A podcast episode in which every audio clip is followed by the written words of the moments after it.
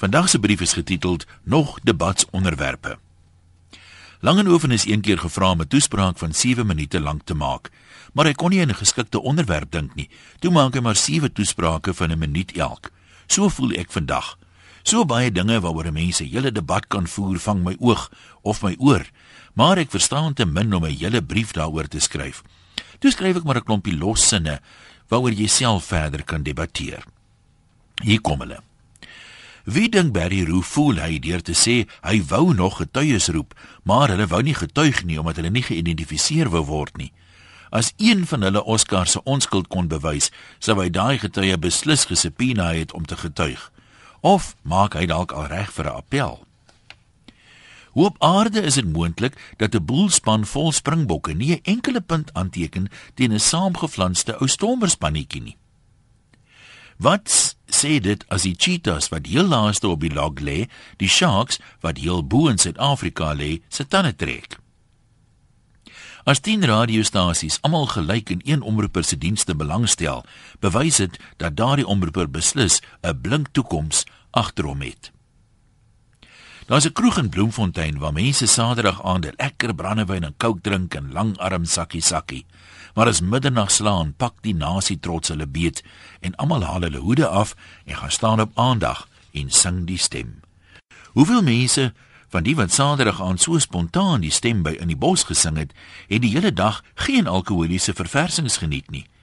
Drank en groot musiekkonserte gaan mos saam soos fliek en popcorn of hoe. Hoeveel van die stemsingers sing die hele volkslied saam as hulle 'n toets op loftes bywoon? Hoekom is die vlak van debat oor die sing van die stem oor die algemeen so laag? Trotse Afrikaners is seker tot meer in staat as vloek en banale opmerkings. Of is hulle? Sal ons ooit eendag respekvol van mekaar kan verskil? Hoekom klou mense wat die kat gereeld in die spreekwoordelike knaters beet kry altyd die hardste? Hoekom sal mense wat in gekruide taal op Facebook te kere gaan, ook te kere gaan omdat ek pas knaters gesê het? Is dit dan net swak smaak as iemand anders kritaal gebruik? Hulle sê jy kry drie soorte mense: die wat kan tel en die wat nie kan tel nie.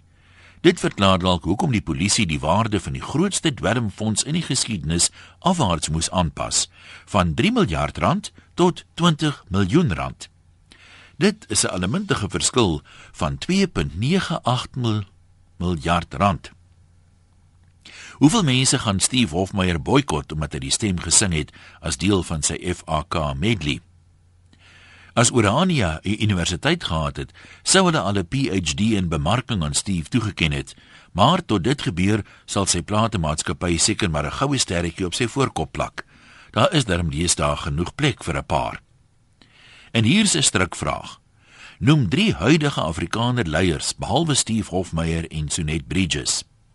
En laastens, as jy alles wat ek hier gesê het ernstig opneem, sê dit beslis iets, maar ek weet nie lekker wat nie.